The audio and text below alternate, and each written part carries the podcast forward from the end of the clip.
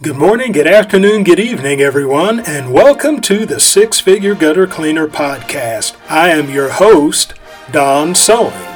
The mission of the Six Figure Gutter Cleaner Podcast is to help you, the entrepreneur, to become a six-figure gutter cleaner. That is, to give you the tools to build a business that will net you six figures with gutter cleaning as your primary service.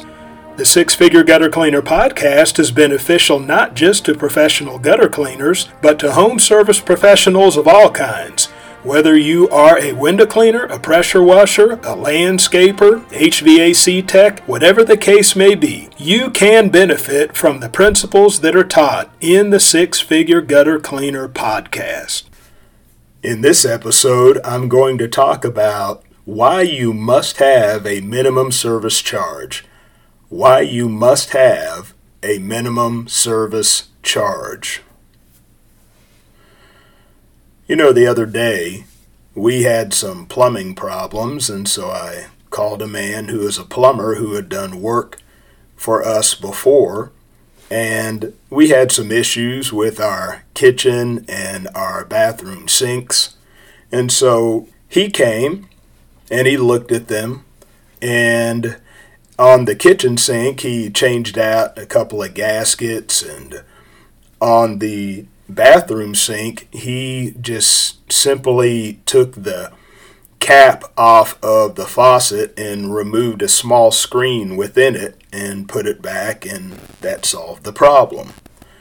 At the end of it, and I had asked how much he was going to charge, he said he had a minimum charge, and then any parts that he had to use on top of that he had added in as well. And you know what? I was happy with that. And I paid about what I expected to pay for that. But he had a minimum charge because he is a professional. And you know what? Homeowners expect that out of a plumber, out of an electrician, out of HVAC tech.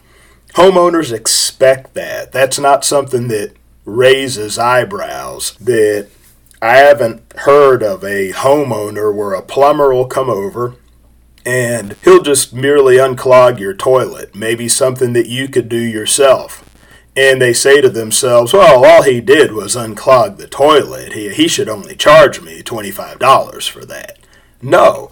There is a minimum charge, and people have come to understand that when it comes to certain professionals in the home service, in the home services, and people should come to expect that from us as professional gutter cleaners. Now, I'm bringing this up because the question has recently arose where, let's say you go to a person's house and they say that they want their gutters cleaned. They want their whole gutter system cleaned. And then you go up there and you see there's not much of anything in the gutter system except maybe in the back. You know, just the back portion of it needs to be cleaned and rinsed out.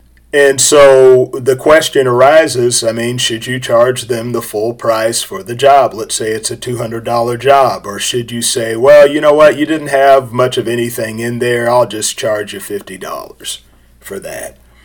So I am of the persuasion that you should charge for the whole job. And this is why. Because the primary thing that you are providing for homeowners as a professional gutter cleaner is a clog-free system. And so what you have to do is you have to go down through the downspouts. And so what we do, we rinse the whole system with water and rinse down through the downspouts regardless of what is or isn't in there. Because we have found cases where there's nothing in the gutters, but the downspouts were clogged. There would be leaves and debris in the downspouts, or perhaps there would be some child's toy in the downspouts. And so by you taking of your time and going and providing a clog-free system for the homeowner, Whether the gutter system is full of leaves or whether it is not, the effect is the same. You're giving them a clog-free system, and you deserve to be paid for your time. Now, when it comes to a minimum service charge, let's say that they don't want their entire system cleaned, but let's say that they have one clogged downspout, they have one run of gutter, a short run of gutter, maybe it's about 20 feet, and they notice that it overflows, but everything else is all right, and they just want you to unstop that one downspout. That's where you have a minimum service charge. You have a bare minimum of what you are going to charge to even show up at that customer's place. Whether it be $75, $100, $150, whatever the case may be, you must have a minimum service charge.